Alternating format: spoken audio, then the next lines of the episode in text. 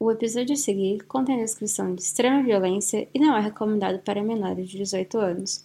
Caso algo citado crie alguma forma de gatilho e você precise de apoio emocional, ligue 188 ou acesse o site cvv.org.br.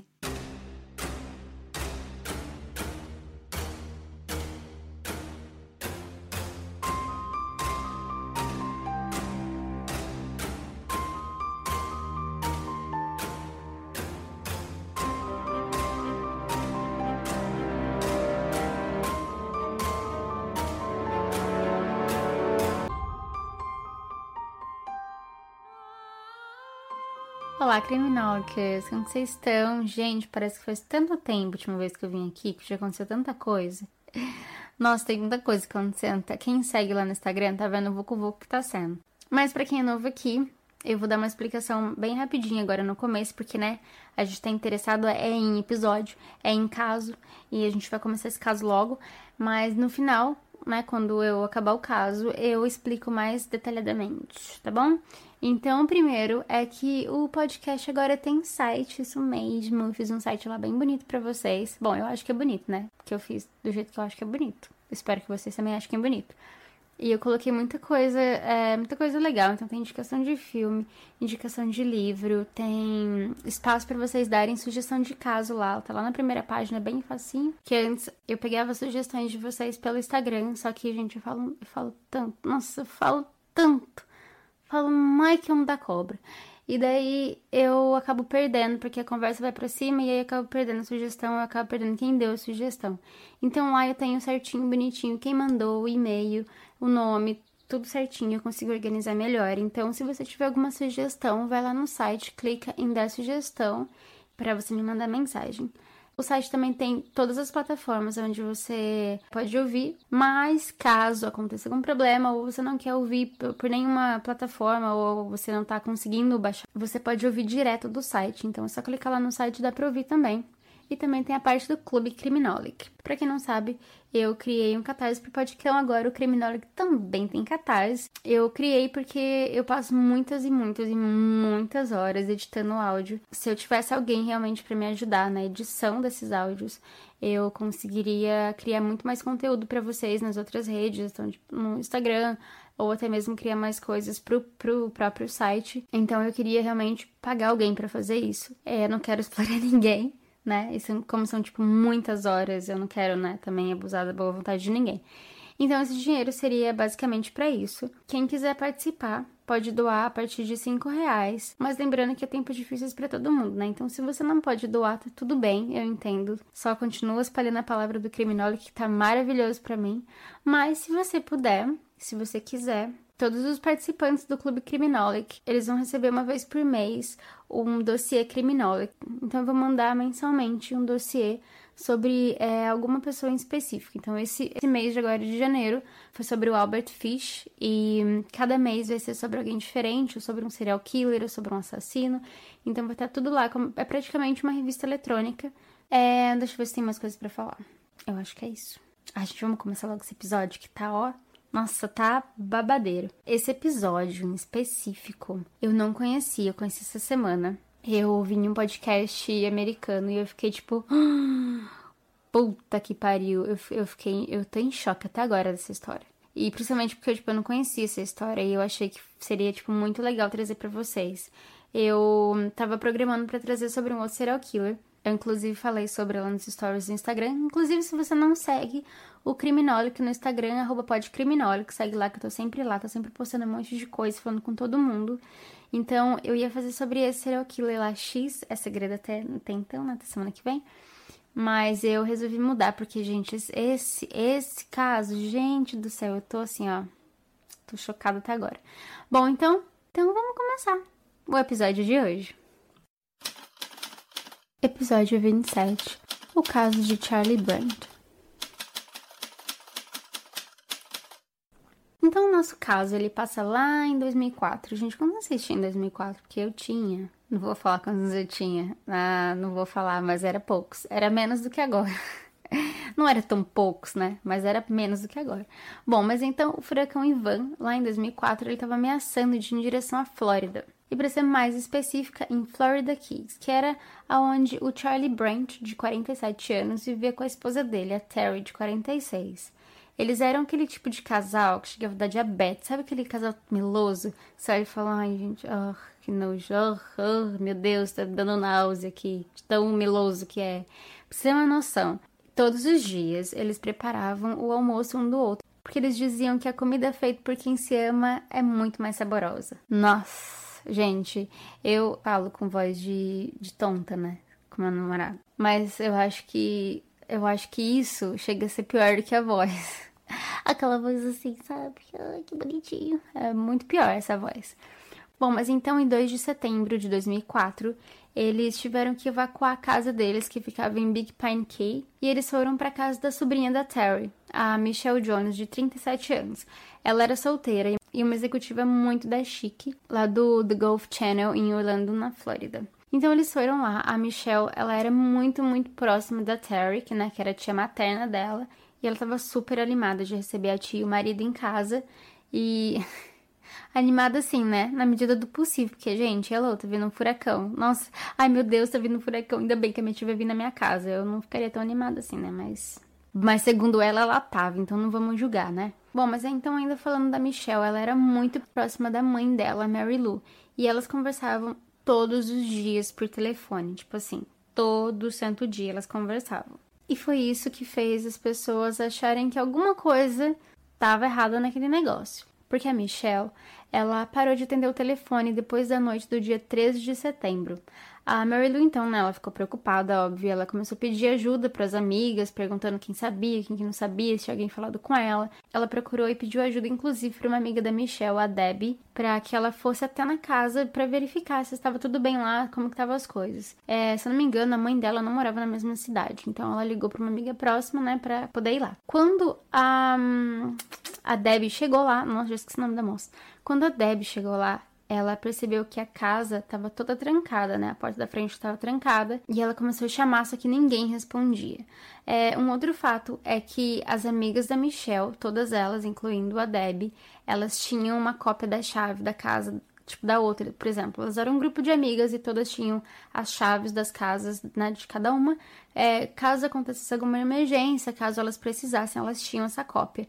Quando a Debbie ela tentou abrir, ela não conseguiu abrir. É, eu acho que na real o que aconteceu foi que ela tava ou ela tava nervosa, ela não sabia exatamente qual chave que foi e ela não conseguiu abrir. Porque quando ela chamou a polícia, a polícia conseguiu abrir com a própria chave que ela tava. Então, provavelmente ela tava um pouco nervosa e não conseguiu na hora. Então, não conseguindo, e ela sabia que alguma coisa estava estranha naquele negócio, ela chamou a polícia. Então, quando a polícia chegou, eles abriram a porta da casa e eles abriram a porta da garagem, que era uma porta de vidro, e a cena que eles viram, eles nunca mais iriam esquecer. Lá dentro da garagem, o Charlie Brandt, que era o tio da Michelle, ele estava pendurado nas vigas, ele tinha se suicidado. Mas o caso é que essa morte não é assim das piores que estava dentro daquela casa, porque ia ter coisa muito pior que eles iam encontrar ainda. Só que o cheiro, sabe aquele cheiro de morte? Tava por todo canto. Então eles sabiam que aquilo lá não era só a única coisa que eles iam encontrar naquela casa. Então o corpo da Terry, ela estava deitada no sofá e ela tinha sido esfaqueada no peito. O corpo da Michelle, ele estava no quarto dela, só que a cabeça dela havia sido decepada e colocada do lado do corpo, como se estivesse olhando para o corpo. E o coração dela havia sido removido. Todos os órgãos estavam, tipo assim, tinha um corte no meio do peito dela aberto e tinha um monte de coisa faltando, um monte de coisa do lado. É, intestino, essas partes assim, tinha sido removido também. E eles acharam num saco de lixo. O detetive Robert Helmet, que foi o detetive desse caso, mais tarde ele deu uma entrevista e ele disse: Era uma bela casa, mas todas aquelas decorações e aroma de casa foram mascarados pela morte. O cheiro da morte. Fecha aspas. Então vocês imaginam. Vocês imaginam o cheiro que tava naquela casa. Eu tenho problema com cheiro, né? Vocês já perceberam. Mas, né, cheiro, cheiro de cadáver, gente, eu acho que qualquer um tem problema com esse cheiro. Bom, mas agora voltando para casa, e eles perceberam que apesar de todo aquele derramamento de sangue, não havia sinais de luta ou de entrada forçada na casa. E o principal, a casa, ela estava trancada por dentro. E assim com duas pessoas mortas e uma, né, que se suicidou, as autoridades elas rapidamente entenderam que o Charlie Branch ele havia matado a esposa e a sobrinha e depois cometido suicídio. Mas o problema é que ninguém parecia esperar alguma coisa assim do Charlie. A Mary Lou, né, que é a mãe da Michelle, disse que ela conhecia o cunhado por 17 anos e que ela nunca esperava uma coisa dessa, né, vindo dele. E da mesma forma a Lisa Emmons, né, uma das melhores amigas da Michelle, ela não conseguia acreditá-lo. Ela disse que ele era muito quieto, ele era muito reservado. E ele era aquele tipo de pessoa que ele sentava e observava. Ela e a Michelle, inclusive, eles, elas costumavam chamar ele de excêntrico. Gente, uma dica. Não confie quem sente e olha. Ah, eu não confio, eu, eu, eu, não sei. Eu sempre fui paranoica, mas com o podcast agora, gente, eu tô muito mais paranoica. Se tem alguém sentado olhando e fala, hum, tá analisando quem que é mais fácil de matar, hein? Não sai de perto de mim. Pode sair porque não, não é hoje que eu vou morrer, não. E ele era desse mesmo tipo, sabe aquele que senta, observa, quieto, hum, quando é muito quieto, desconfia. Porque você fala muito, tá ocupado de ficar falando merda e não consegue pensar em matar ninguém. Agora, se tá muito quieto, é aquele negócio que eu nunca lembro como é. É mente vazia. Mente vazia, mente vazia, oficina do diabo. Ó, agora acertei, hein? Se eu errei, faz quanto que eu acertei. Mas é isso daí, então vocês desconfiam. Bom, mas ainda analisando o Charlie, porque a gente já sabe que ele é louco, né? Lá de sentar e ficar observando, já sabe que algum parafuso tá faltando. É, as pessoas também, elas falavam que o Charlie e a Terry, eles tinham o tipo de casamento perfeito. Vocês lembram, né, que eu disse lá no começo, que eles preparavam é, o almoço um do outro todo santo dia, porque eles falavam que o sabor era muito melhor. Só que aí, as pessoas interrogadas, elas disseram que eles eram inseparáveis, assim, eles faziam tudo junto, tudo. Eles iam pescar junto, eles passeavam de barco junto, eles iam viajar junto, tudo junto. Eles eram tudo junto. Sabe aquele casal... Sabe aquele casal... Não vamos pensar num casal que sabe... Ai, não consigo pensar em nenhum casal, gente. Pensa num casal aí. Pensa num casal. Bom, e daí quando as pessoas lembravam disso, ninguém tinha uma bendita de uma explicação do porquê que esse Charlie fez esse negócio. Gente, toda vez que eu falo Charlie, meu namorado chama Char. Ele já perguntou o que, que foi umas cinco vezes que ele ouve eu, eu gravando. Ele acha que tô falando com ele. Mas, né, graças a Deus não é o mesmo Charlie. Bom, mas aí, durante todo esse processo da polícia conseguir entender que raios que fez ele fazer isso, foi quando apareceu a Angela Brandt, a irmã do Charlie. Ela era dois anos mais velha que o Charlie, ela guardava um segredo, assim, ó, daqueles segredos de final de novela. Ele guardava da infância dele, que ninguém sabia até que ela resolveu contar essa história. Então, então em um interrogatório com o Robert Hammer, lembra aquele investigador que eu falei lá no comecinho? É, ela contou para ele assim, depois de ter chorado horrores, nossa, eu lembro quando eu falava chorou litros, nossa, ela chorou litros. E aí ela contou, quando ela né, conseguiu se recuperar, ela começou a contar. Então agora vocês também saberão que caralhos que aconteceu na infância desse Charlie Brent. Tudo começa em 3 de janeiro de 1971, mais ou menos 9, 10 da noite. Então agora eu vou ler o interrogatório da Angela e o que ela disse nesse interrogatório. Abre aspas. Tínhamos acabado de comprar uma TV a cores. Estávamos todos sentados assistindo The FBI com Efren Zimbalist Jr. Eu provavelmente falei errado esse nome, foda-se. Depois que esse programa de TV acabou, eu fui e me deitei para ler um livro, como eu sempre fazia antes de dormir, fecha aspas. Bom, mas aí enquanto isso, a mãe grávida da Angela do Charles, a, eu acho que era Elsie ou Icy o nome dela, ela estava tomando banho e o pai, o Herbert, ele estava se barbeando. Um detalhe aqui, a mãe do Charlie, ela estava grávida de oito meses do irmão dele. Então, nesse momento, a Angela ela viu um barulho muito alto e ela inclusive achou que era fogos de artifício de tão alto que era. E aí ela seguiu no interrogatório. Abre aspas. Então eu ouvi meu pai gritar, Charlie, não, e eu vi meu pai dizer para ele parar. Já minha mãe só estava apenas gritando. A última coisa que eu ouvi minha mãe dizer foi: Angela, chame a polícia. Fecha aspas. E então, o Charlie, com apenas 13 anos na época, ele entrou no quarto da Angela segurando uma arma. Ele apontou a arma para a cabeça dela e puxou o gatilho. Mas tudo que eles ouviram foi apenas o clique. A arma ela não tinha mais bala, ele já tinha descarregado ela. O Charlie e a Angela então eles começaram a brigar, né, a lutar e aí foi quando ele começou a estrangular ela e ela gritando, gritando, gritando. E ela disse que ela olhava para ele, ela não via ele nos olhos dele mesmo. Tipo assim, era um olhar vidrado, completamente diferente do que ele tinha. E do nada foi como se ele saísse de uma transe e ele perguntou para ela o que ele estava fazendo. Foi quando ele saiu dessa transe. E aí ele percebeu o que ele tinha acabado de fazer. Ele tinha entrado no banheiro dos pais, ele tinha atirado no pai dele uma vez nas costas e em seguida ele descarregou a arma na mãe dele, grávida de oito meses. Então, quando ele saiu dessa transe, ele falou pra irmã dele que ele não era para ela deixar ele sozinho. Ela disse que ela não ia deixar ele sozinho, que tava tudo bem, que eles tinham que pensar o que, que eles iam fazer. Mas na verdade ela tava morrendo de medo. Queria que ele acreditasse que ela ia ajudar ele para ela conseguir fugir, porque ela também tava morrendo de medo de ser morta por ele. Então ela disse: "Não, tá tudo bem, eu vou ficar aqui". Ele disse que ele ia subir no quarto para ver como que eles estavam, e ele pediu para ela ficar lá. E ela falou: "Não, pode subir que eu vou ficar aqui. Eu não vou sair, não vou deixar você não. Pode ir, pode ir, confia em mim". Na hora que ele virou as costas, ela saiu correndo, errada que não tá. Aí ela saiu correndo e bateu na porta do vizinho. E aí o primeiro vizinho não abriu, ela foi batendo na porta, batendo na porta, tentando ajuda de alguém, e ele gritando atrás dela que ela disse que ela não ia abandonar ele, que ela disse que ela ia ficar com ele e ela tava fugindo. Até que uma pessoa abriu a porta para ele. E ele, tipo assim, calmamente, como se nada tivesse acontecendo, ele falou: Acabei de matar meus pais, chamei a polícia. Meu Deus do céu. Mas então, então aí, né, já no hospital, lá em Fort Wayne, logo após né, o acidente, o Herbert, ele disse que ele não tinha ideia do porquê que o filho tinha feito aquilo. Agora, o Herbert é o pai dele e ele sobreviveu, mas infelizmente, tanto a mãe quanto o irmão ainda, né, como que se diz, o irmão que não tinha nascido, eles não resistiram aos ferimentos e eles acabaram falecendo. Nessa época dos tiros, o Charlie Branch, ele parecia uma criança normal, né? Normal daquele jeito, né, gente? Porque sempre tem um. Ó, ele senta e fica olhando pro nada. Não que seja errado alguém sentar e ficar olhando pro nada. Porque eu era uma criança bem bizarra. Mas, né? Algo, não sei, não sei. Eu acho que sempre algum sinal dá. Mas enfim. Segundo eles, ele era uma criança normal. Ele foi, ele sempre ia bem na escola, ele nunca mostrou sinal de estresse psicológico, nunca sempre tudo de boa na lagoa. Então, quando eles foram para os tribunais, eles disseram que eles não podiam acusar o Charlie de qualquer crime porque ele não tinha idade suficiente. Então, ele tinha 13 anos naquela época.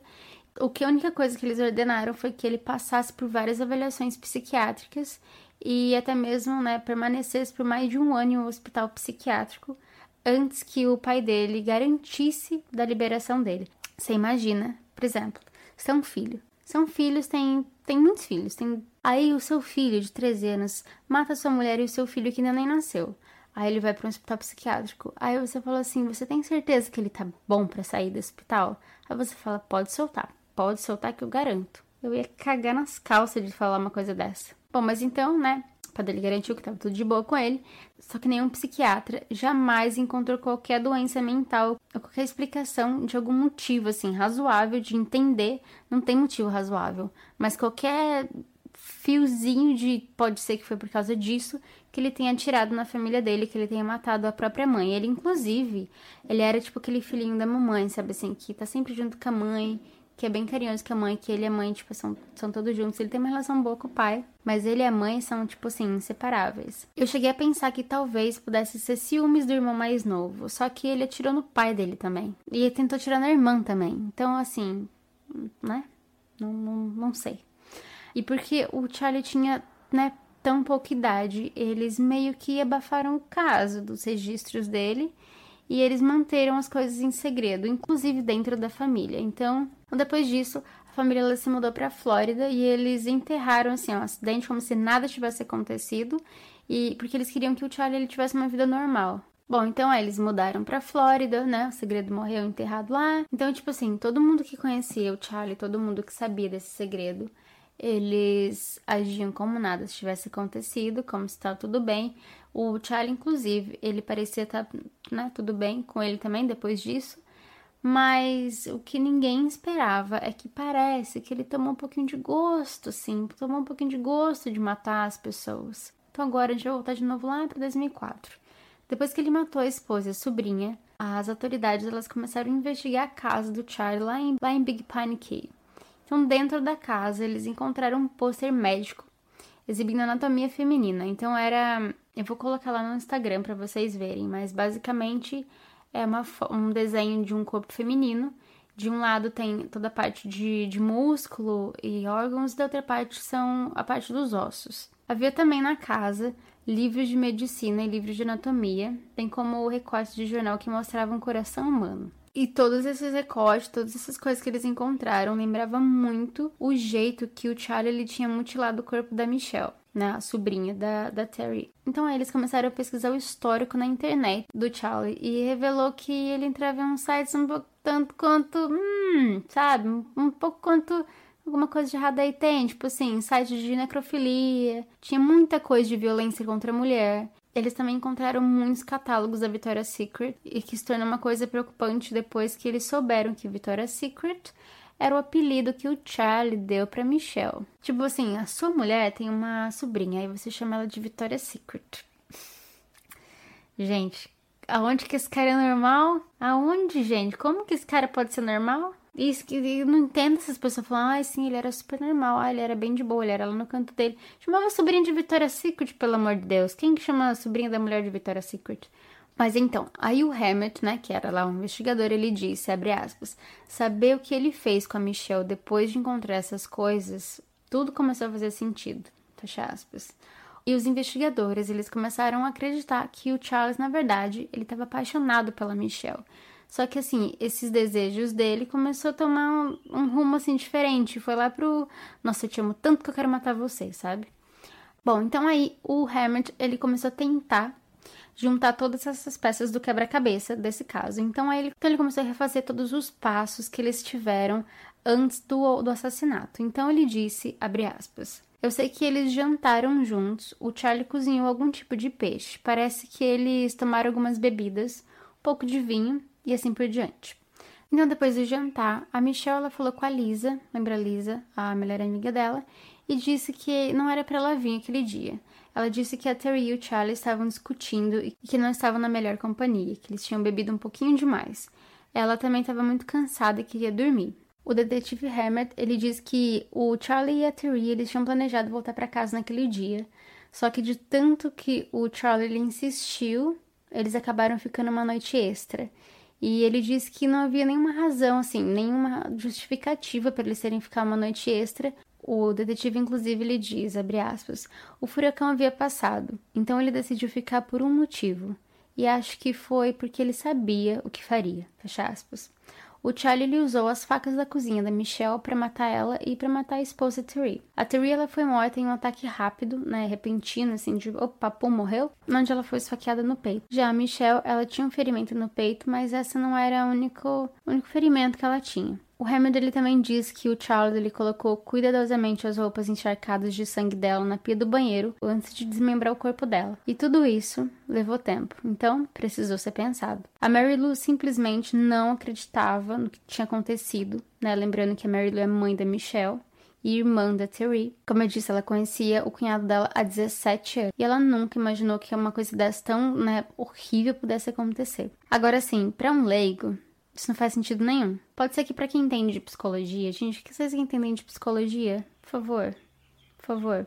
Mas para quem não, tipo eu, que eu só, só julgo o crime dos outros, não faz sentido nenhum. Ó, o cara ele matou a mãe. A mãe estava grávida de oito meses. Ele atirou no pai, ele estrangulou a irmã, tentou matar ela. E aí ele não tem nenhuma doença mental. Ele tá, tá de boa. Ele, ele é super normal, não tem nada de errado com ele. Tem um estudioso, o Penkner, que, se não me engano, ele é psicólogo. Ele disse que eles não encontraram nenhuma psicose, nenhum pensamento distorcido, que seria basicamente a razão. Bom, mas aí o Hammett ele foi lá entrevistar o pai do Charlie, o Herbert Brent. E aí ele disse, abre aspas, ele nunca falou com o Charlie sobre o que aconteceu. Nunca disse: Ei, Charlie, por que você atirou em mim? Por que você matou sua mãe? Você sabe? O que você estava pensando? Que tal um pedido de desculpa? Nenhuma dessas coisas. Ele apenas aceitou de volta em casa como se nada tivesse acontecido. E eu acho que isso deu aquele sentimento de tá tudo de boa, se eu fizer isso, tá tudo bem, não vai acontecer nada. Tipo criança, sabe quando quebra alguma coisa e você não fala nada, fala, nada, tá tudo bem. Ele vai continuar quebrando porque ele fala, não, Posso quebrar, posso fazer o que eu quiser, não vai acontecer nada mesmo. O Charles ele também tinha duas outras irmãs mais novas e elas eram né, muito novas na época para elas conseguirem lembrar de alguma coisa. E elas, inclusive, nunca ficaram sabendo como que a mãe delas tinha morrido. Elas não imaginavam que tinha sido o irmão dela, porque na verdade toda a família, incluindo o pai do Charles, ele dizia que a mãe tinha morrido no acidente de carro. E isso deixou a família da Michelle, né, e da, da Terry, ainda mais puto, porque como que eles guardaram um segredo tão grande desse jeito e nunca contaram para ninguém? A Mary Lou, mãe da Michelle, ela também diz, aspas, há algo errado aqui, há algo muito errado no sistema que permite que um menino de 13 anos mate a sua mãe, tente matar o seu pai e a sua irmã mais velha e nada é feito. Fecha aspas. Tanto Mary Lou quanto Bill, que é o pai da Michelle, eles têm certeza de que o Charles ele nunca contou para Terry né, desse passado dele. Eles dizem que se ela soubesse, ela, eles têm certeza de que ela nunca tinha casado com ele. A Mary Lou ela também diz que o pai do Charles, que é né, o Herbert, e a Angela, eles deveriam saber que o Charlie tinha o potencial e a capacidade de matar e que eles precisavam ter contado para mais pessoas. E eles simplesmente ignoraram é, todo esse fato e toda essa coisa monstruosa que aconteceu. Como se, tipo assim, deixa pra lá, tudo bem, vida nova. Como se ele não pudesse fazer de novo. O pai do Charles agora ele tá com 75 anos e a irmã dele, a Angela, tá com 51 e ambos eles, eles recusam a dar qualquer tipo de entrevista depois né, de todo esse bafafá. Inclusive, o Hammett, que é o investigador, ele diz que a conversa que ele teve com eles não ajudou muita coisa para entender, né, da psique distorcida que o Charlie tinha, e ele tinha certeza de que essas pistas ele encontraria lá em Florida Keys, aonde o Charlie deixou. Então ele viajou quilômetros e quilômetros para Orlando, na casa dos Brent, lá em Big Pen Key, e tudo parecia que estava assim, congelado no tempo. Tava tudo meticulosamente fechado com tábua, porque eles prepararam para a tempestade. Lembra do furacão que estava para chegar? Eles deixaram tudo né, fechado com tábua antes de ir para casa da Michelle. O Hammett, ele diz, abre aspas, eu nunca tinha visto nada igual. O Charlie levou isso ao extremo. Cada pedaço do painel de madeira cortado para cada janela parecia ter sido feito sob encomenda. Os orifícios para. Ai, gente, não gosto dessa palavra orifício, eu acho meio buracos. Os orifícios para as maçanetas das portas francesas foram meticulosamente cortados, círculos perfeitamente redondos. Fecha aspas. E ele disse, inclusive, que parecia que ele era um engenheiro, alguma coisa assim. E o Charlie, na verdade, ele trabalhava como técnico de radar. O que é, faz um técnico de radar? Dá multa nas pessoas, eu acho. Não sei. Você sabe? Se tem algum técnico de radar, manda mensagem. Quero saber o que, que, que um técnico de radar faz. E dentro da casa as coisas eram ainda mais precisas. O primeiro choque veio quando o Hammett entrou no banheiro do Charlie da Terry e viu um pôster gráfico de anatomia feminina na parte de trás da porta do quarto. A Terry ela teria visto esse pôster todos os dias. Imagina, se estivesse lá, todo dia ela ia ver aquele negócio. E o, o investigador, ele meio que se pergunta de como que ela considerou aquele negócio de boa, sabe? Como que ela não falou, hum, tem coisa estranha aí. Porque lembrando, nem o Charlie nem a Terry, eles tinham nenhuma profissão ligada à medicina, eles não eram médicos, eles não tinham, não tinha nada a ver aquele pôster no banheiro. Então não fazia sentido estar aquele negócio lá. De novo, aí eles falam que ele era normal. Ah, ele é super normal. Só era um estranho, mas ele era super normal. Bom, o investigador, ele também chegou numa conclusão. Quando ele viu é, esses pôsteres e quando ele pensou de como que o corpo da Michelle, principalmente da Michelle, estava quando eles encontraram a cena do crime. Então ele disse, aspas, estou olhando um gráfico que mostra essas partes do corpo ele praticamente duplicou ou expôs algumas dessas áreas do, do, corpo no que fez com Michelle. Além de tudo isso, havia também alguns lembretes bem misteriosos, incluindo livros médicos e livros de anatomia. E naquele livro havia um recorte de jornal que mostrava um coração humano. O Hammett, ele também diz que o Charlie, ele estava assim, obcecado pela Michelle. Como eu disse, né, um pouquinho antes, ele estava apaixonado por ela. Então, e o Hamilton ele também fala sobre isso. Então ele diz, abre aspas, ele estava fascinado por ela e acho que no final das contas pretendia matá-la.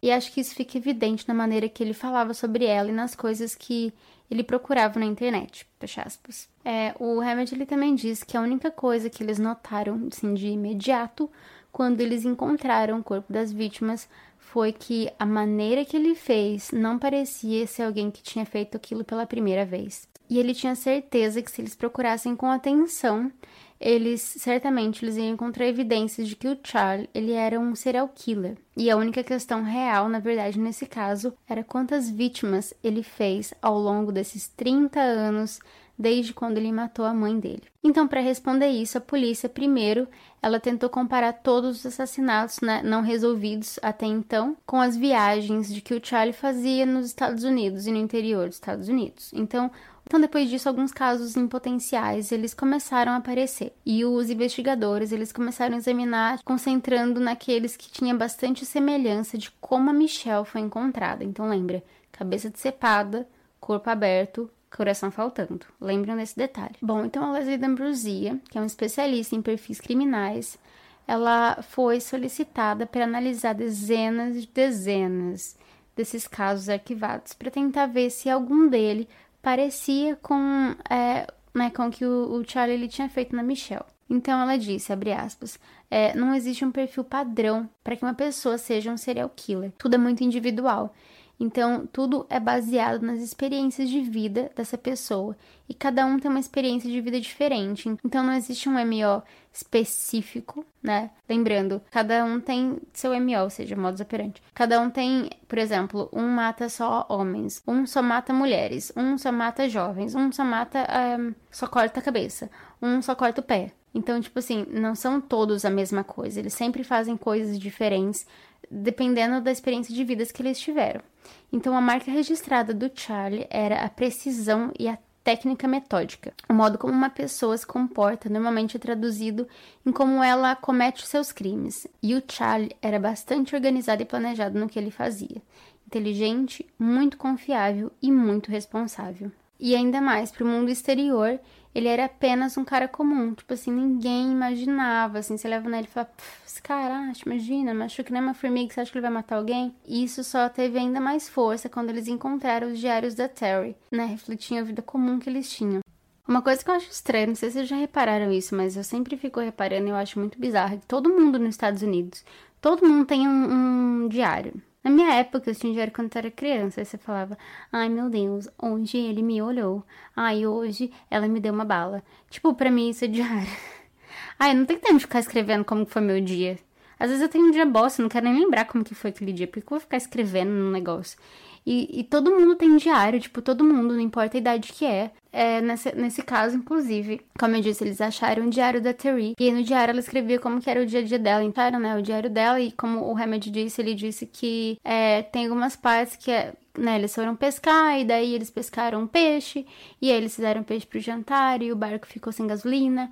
Aí eu comprei bife pro jantar. Coisas desse tipo, super super empolgante. E nesse diário, eles conseguiam entender mais ou menos como que funcionava a dinâmica de casal deles e como era o dia a dia. E eles diziam que tinha pouco indício de que alguma coisa estava errada lá naquilo lá. Então, ele diz que eles encontraram algumas anotações que eles acharam algumas interessantes que eram descritas como dias estranhos, mas que não tem nada muito específico, então eles não conseguem ter muita ideia do que, que se tratava esses dias estranhos que ela dizia. A Terry, ela também notou, né, os momentos em que o Charlie ele ficava fora de casa até tarde, mas ela nunca acrescentava alguma explicação ao porquê de que ele tinha saído ou alguma razão no, no diário dela. O músico Jim Graves, ele passou um tempo com o Charlie na década de 1980, quando ele era casado com a Angela. É, a Angela, lembrando, a Angela, irmã do Charlie. E ele diz que ele nunca vai esquecer do dia em que ela confidenciou para ele, décadas atrás, que o Charlie tinha atirado nos pais e matado a própria mãe grávida. E ele disse, abre aspas, eu cheguei em casa em um dia e ela estava chorando de forma bastante incontrolável. E ela disse que tinha uma coisa que ela precisava muito me contar. Mas ele disse que depois de conhecer o Charlie, ficou claro de que o que quer que tivesse acontecido antes, o Charlie estava bem agora. E ele disse que ele era uma pessoa tão boa, assim, tão fora né, das desconfianças, que se tivesse qualquer, sei lá, uma barata em casa, ele se recusava a pisar na barata, ele tirava ela, jogava ela para fora. O Dean, ele também diz que ele lamenta muito não ter prestado mais atenção é, na época que ele e a Angela estavam juntos e ele tinha é, mais possibilidade de passar mais tempo com o Charlie, então ele nunca achou que, né, na real, tinha nada errado, assim, ele nunca perguntou nada. Talvez foi até bom ele não ter perguntado, senão ele ia ser mais um sem a cabeça. Bom, mas então ainda continuando, o Jim, ele disse que aconteceu uma coisa que assustou um pouco ele. Então, abre aspas. Certa vez estávamos tomando algumas cervejas depois de ter pescado durante todo o dia. Eu estava realmente desanimado. De alguma forma, começamos a falar sobre vingança. E aí, ele diz que o Charlie ele olhou bem no fundo dos olhos dele e disse: Bem, se você realmente quer se vingar, você deveria matar alguém e arrancar o coração dela, depois comer. Fecha aspas. Bom, isso aconteceu tudo antes do Charlie conhecer a Terry. Então, a Terry, ela era amiga do Jim e ele que apresentou os dois. E aí ele sabia, né, que, né, toda essa história, só que ele nunca contou nada para ela. E quando eles se conheceram, ele nunca imaginar que os dois eles acabariam virando um casal. Só que o Charlie e a Terry, eles se casaram em 29 de agosto de 1986 e o Jim foi padrinho. Lembrando, o Jim, ele era casado com a Angela, que era irmã do Charlie. É, o Jim, ele disse que eles tiveram uma conversa e ele insistiu pro Charlie contar todo o passado dele antes dele se casar com a Terry. Ele disse que o Charlie ele contou sobre o tiroteio pra Terry, né, de 1971, ou que ele acreditava que o Charlie tinha contado. E ele conta é, de uma situação específica, abre aspas. Depois que eles se casaram e eu desci para visitá-los, perguntei a eles quando eles teriam filhos. E ela me disse, considerando tudo, acho que não é uma boa ideia, fecha aspas.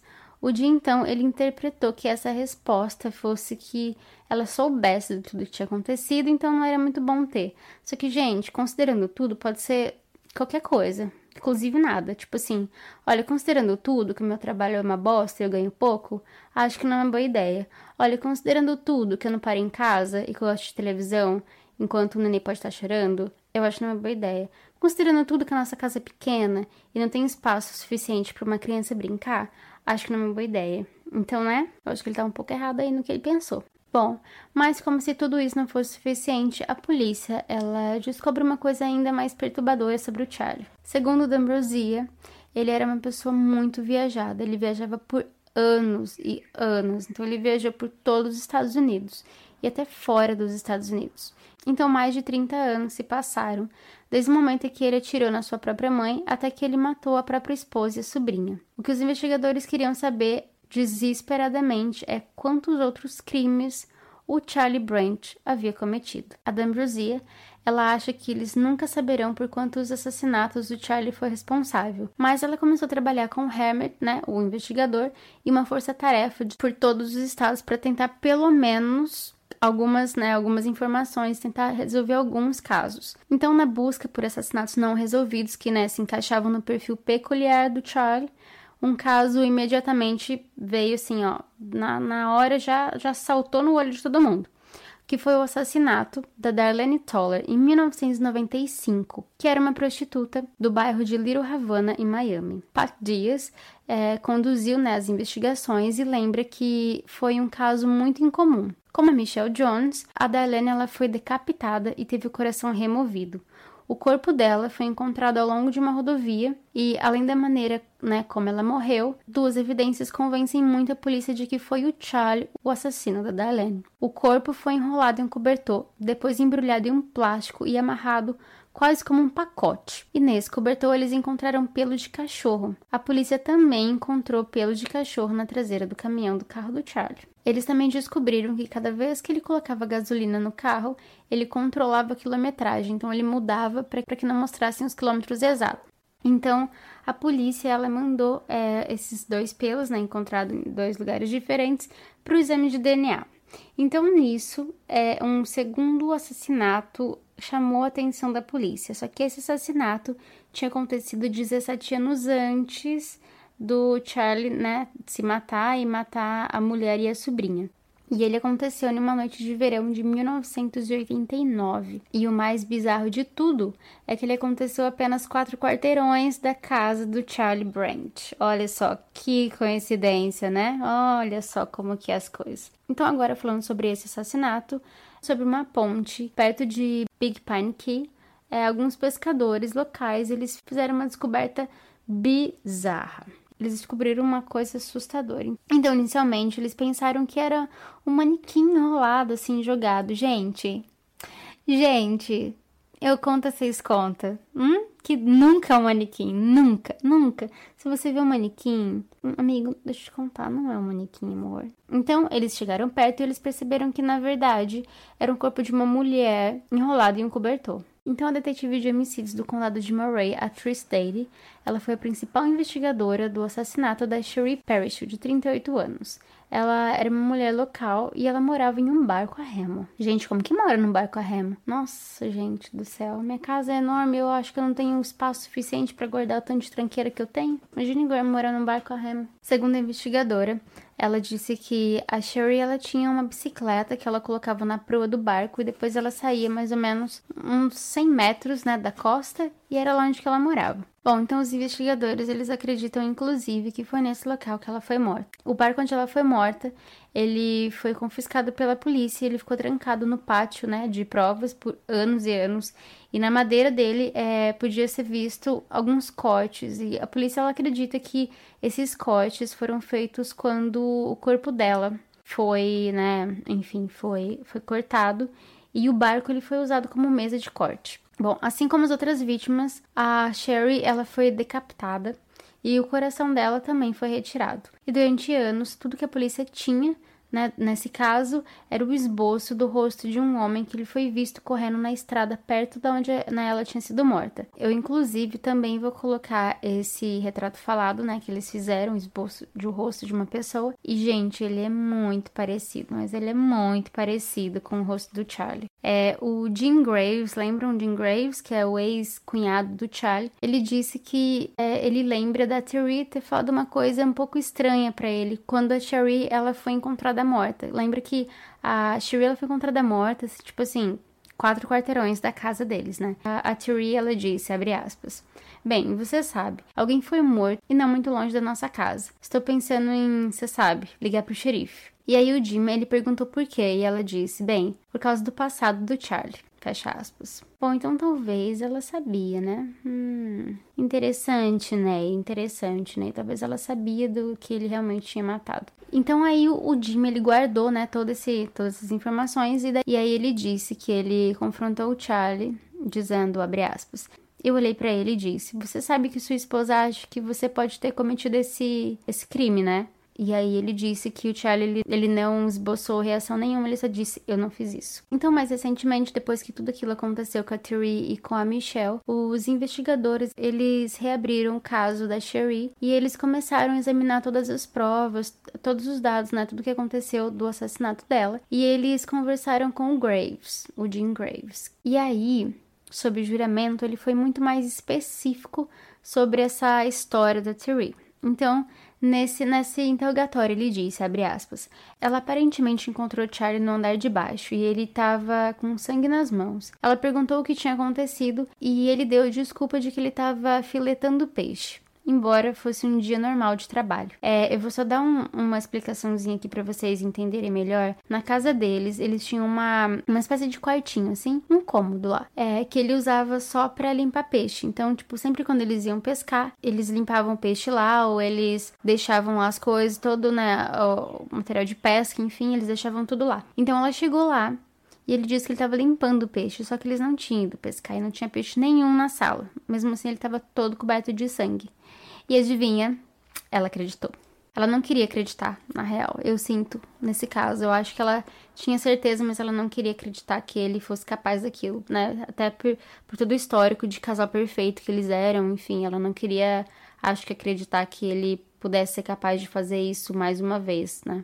E essa declaração, né, bombástica do Jim, ela foi o suficiente para finalmente encerrar o caso da Cherry e ele foi declarado oficialmente o assassino dela. Só que ainda assim, tinha aquela dúvida ainda de por que, por que caralhos não tinha nada e absolutamente nada sobre isso no diário da Terry. Ou se, né, ela realmente acreditou na explicação do marido, ou se não, por que, que ela ficou com ele. E eu acho que isso encaixa muito nisso que eu falei. Eu acho, na real, que ela não queria acreditar. Sabe relacionamento abusivo quando você vê que o cara é uma bosta? Mas você fala, não, Não é não, ele tava brincando. Não, ele não é assim. Quando tá só eu e ele, ele é muito tranquilo. Ele não é esse filho da puta que ele tá sendo aqui perto de vocês. Sabe aquele negócio assim? Eu, eu acho que era muito isso nesse caso. Bom, já a investigadora, ela tem a própria teoria dela. E nessa teoria, ela disse, abre aspas, você está falando sobre alguém com quem está se relacionando e não quer acreditar que alguém com quem você se comprometeu pode cometer um crime, especialmente um crime hediondo desse tipo. Fecha aspas. Bom, mas no final o Charlie ele enganou todo mundo. E essa parte mais triste sobre tudo isso é que as pessoas foram completamente enganadas. Aspas. Eles sabiam que o Charlie Branch era esse cara com que eles poderiam confiar, que era um amigo e que estava sempre lá quando eles precisavam. Nós conhecíamos o Charlie. Eles conheciam o trabalho do Charlie ao sair de barco pescando com o Charlie, mas eles não conheciam o verdadeiro Charlie, aquele que nós conhecemos. Fecha aspas. Bom, ainda falando sobre a investigação da polícia e quando eles estavam tentando entender o que, que aconteceu realmente naquele dia, eles descobriram que elas lutaram com ele antes de serem mortas. Então, depois de matar as duas mulheres, o Charlie ele vestiu as roupas limpas dele antes que ele se enforcasse. Ele deixou as roupas dele ensanguentadas ao pé da cama da Michelle e várias facas usadas nos assassinatos também foram encontradas junto. Por não ter deixado nenhuma nota de suicídio, nada, nada assim, nada, nada, nada, nem uma cartinha, nem um bilhetinho, os investigadores eles especulavam que o Charlie ele se enforcou porque dessa vez, ao contrário dos outros casos que foram e ainda estão sendo examinados, ele matou alguém que ele conhecia. Então, talvez ele percebeu que não havia uma saída para ele dessa vez. Na verdade, só ele vai saber o porquê. A mãe da Michelle, inclusive, ela disse que a Angela disse para ela, né, é, logo depois dos assassinatos, que ela tinha pavor do Charlie há anos. Lembrando, mais uma vez, a Angela era irmã dele. A Angela, ela disse que ela estava feliz por o Charlie ter cometido suicídio, porque agora ela conseguiria dormir à noite. Por uns 20 anos, ela não permitiu que o ar-condicionado funcionasse e que as janelas da sua casa fossem abertas e destrancadas. Ela sempre teve muito medo de que o Charlie voltasse a ela e dessa vez conseguisse. Bom, apesar né, de tudo aquilo que o Jim Graves ele disse sobre é, a teoria que a Terry tinha de talvez pudesse ter sido ele que matou, né, a, a Cherie. A família da Terry, eles não acreditam que a Terry sabia disso, porque eles não conseguem imaginar que ela conseguiria é, se manter casada com ele sabendo de uma coisa tão grave dessa. Bom, é, alguns registros da breve estado do Charlie nesse hospital psiquiátrico. Lembra que quando ele era criança, ele assassinou a mãe e aí ele foi mandado para esse hospital psiquiátrico por um tempo, até que o pai dele falasse: não, tá de boa, ele pode sair. Esse é, hospital psiquiátrico ele tem um registro, né, dessa breve estada dele lá, e esse registro talvez pode dar uma luz, pelo menos, né, para as investigações, aí para a polícia conseguir entender realmente o que que aconteceu e por que que ele fez aquilo. Só que os bonitinhos dos Branch, eles se recusam a permitir que o Estado libere esses documentos para a polícia. Bom, segundo minha mãe, que não deve não tem. É só isso que eu acho. Segundo a Mary Lou, eles tinham um segredo de família. Só que a tragédia maior disso tudo é que eles vão tentar preservar o segredo ainda dentro da família. Se eles tivessem aberto esse segredo, pelo amor de Deus, talvez elas, né, pudessem estar vivas. Eu, eu acho, sinceramente, no meu achômetro, que talvez a Terry soubesse, mas eu tenho certeza absoluta que a Michelle não sabia. Porque imagina, a Michelle ela já Imagina. Ai, gente, eu não ia chamar alguém, né? Que matou a mãe na minha casa. Passa uns dias aqui. Que morra com o furacão. O investigador do caso, o Hammett, ele diz que ele adoraria ver os registros médicos e descobrir que tipo de tratamento que o Charlie fez e se houve algum tratamento e como eles lidaram com ele na época. Ele também diz que ficou uma série de questões não resolvidas, como por exemplo, o que levou ele a matar a mãe em 1971, qual foi é, né, realmente o ponto de, de o estupim para ele, qual foi a última gota d'água para ele fazer isso. E ninguém até hoje sabe.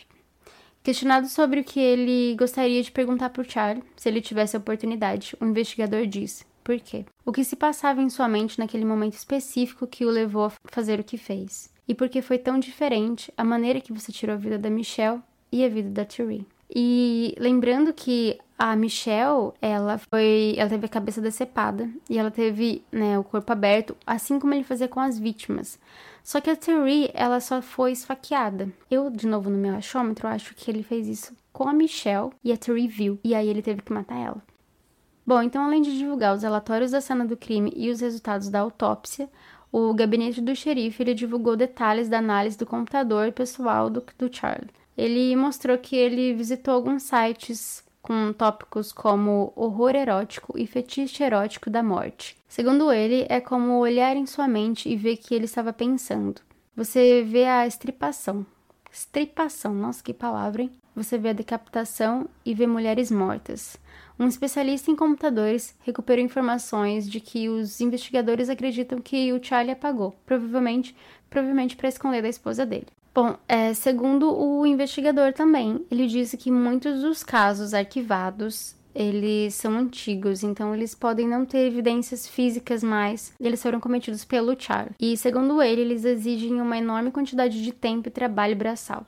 Os recursos são limitados em todos os lugares, mas segundo eles, eles não vão desistir. A família da Terry e da Michelle eles lutam para que isso não aconteça. Então, eles estão pressionando o governo para que seja criado um banco de dados público muito parecido com o de criminais sexuais, né, incluindo qualquer pessoa de qualquer idade que já tenha matado outra pessoa, independente das circunstâncias ou da idade.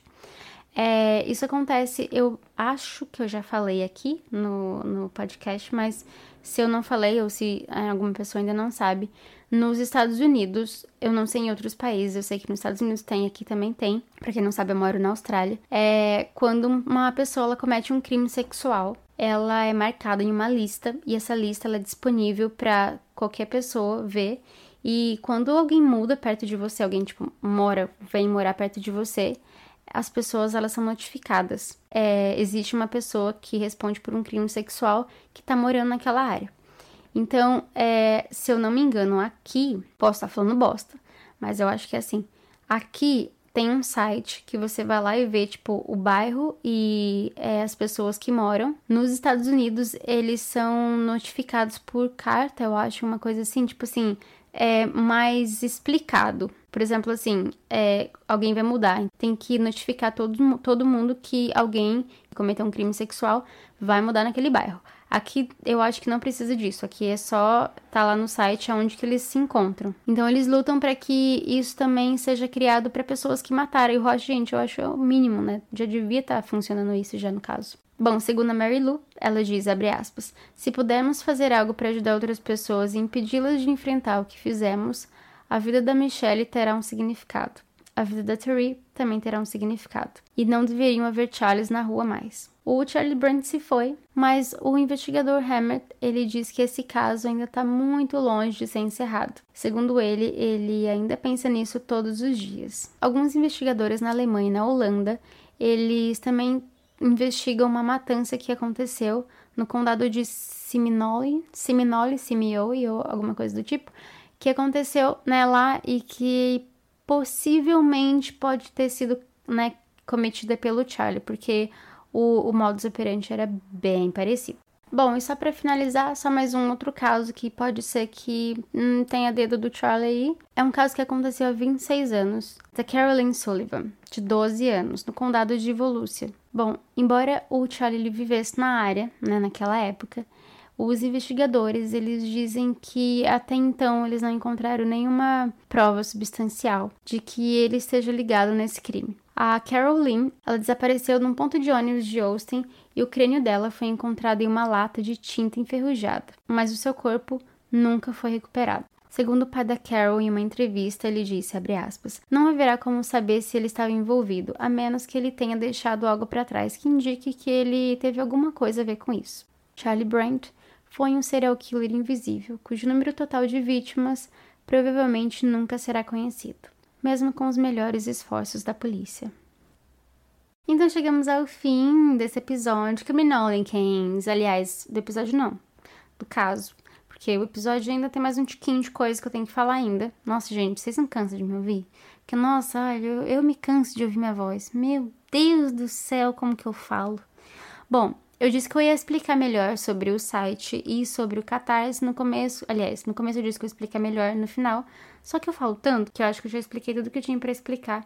Se ficou é, alguma dúvida, vocês me mandem direct lá no Instagram ou mandem no site que eu respondo. É sobre o episódio retrasado, lembra aquele das irmãs Poló? A Sami ela me mandou uma mensagem falando um pouquinho sobre o episódio e eu acho que era muito importante para vocês também ouvirem a mensagem, então pedi para ela se podia colocar e ela disse pode sim, então eu vou colocar a mensagem agora para vocês ouvirem.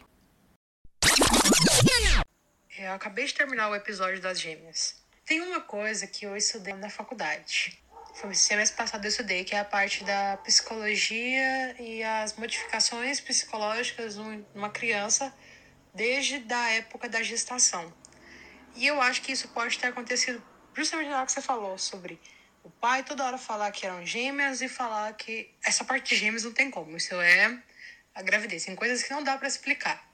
Principalmente porque ele sabia que eram gêmeas, sendo que o médico falou que não eram gêmeas, a mãe falou que não eram gêmeas, mas ele falou que era e era. Isso não tem muita explicação científica. Mas quanto ao negócio da da, da parte delas terem essas coisas falando sobre coisas que aconteceu, pode ter uma explicação científica mesmo.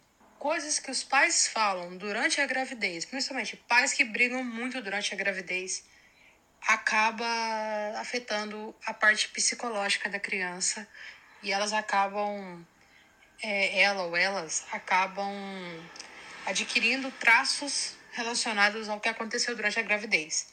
E o que o pai ficava falando muito das meninas que morreram, a mãe ficava pensando e falando, provavelmente não muito igual o pai, mas ela falava, né? Duas filhas que ela perdeu. É, isso pode ter realmente, as crianças durante a gravidez, pode ter absorvido um pouco disso, por isso que elas falavam coisas que não eram para elas saberem. Mas na verdade, por eles falarem muito, elas acabaram absorvendo e aí elas meio que pegaram essa memória não não a memória em si, mas uma coisa que está gravada durante a gravidez. É como se fosse um gravador, um bebê, basicamente. Outra coisa que eu lembrei que eu falei, nossa, eu tenho que falar para ela. Fenobarbital. É para facilitar a sua vida. É o gadernal. Só isso. Quando você vê que tá escrito fenobarbitúricos, fenobarbital, é gadernal. Só que é, vai facilitar para você até na hora de pensar, na hora de falar o remédio. E o negócio que você falou que era torcer a roupa, alguma coisa assim, o negócio de torcer a roupa. É um negocinho que eu vi quando era criança, porque minha família tinha um negócio desses. É como se fosse um rolo daqueles de. É, de fazer pastel, essas coisas. E ele fica entre uma madeira e você coloca roupa nesse lugarzinho. E você vai girando a manivela e a roupa vai saindo como se fosse uma secadora mesmo. Ela já sai torcida. Torcedor de roupa, eu não sei, é um negócio assim sai desse jeito. Eu vou ver se eu acho uma foto, mas é desse jeito. Esse é, que é o negócio que é o torcedor de roupa. Então acho que depois dessa explicação da Sammy ficou bem mais fácil da gente entender, né, do último episódio, ou do penúltimo episódio, do último episódio. É, obrigada, Sunny, pela mensagem, muito obrigada. Inclusive, a Sammy, ela tá sempre lá no Instagram também. E por falar em Criminolics, né, Criminolics, vamos para os beijos de hoje, porque, gente, primeiro de tudo, eu quero muito, muito, muito, muito, muito agradecer a Gabi Capitulino, o Rafa Pierce, o Cris, do Toda Sexta-feira 13 e a Tainara Lima por ser os primeiros a fazerem parte do Clube Criminolic. Muito, muito obrigada de verdade. E para quem mais quiser fazer parte do Clube Criminolic, é só entrar lá no site ou entrar no catarse.me barra criminolic e que tem né, todas as informações lá para vocês ajudarem da forma que puder. Bom, então os beijos de hoje. Um beijo pro Luca Marcelo, beijo pra Ju Gonçalves, pra Graça System, pra Cacau Neto, Giovana Paz, pra Jaque Piemonte, inclusive, gente, a Jaque.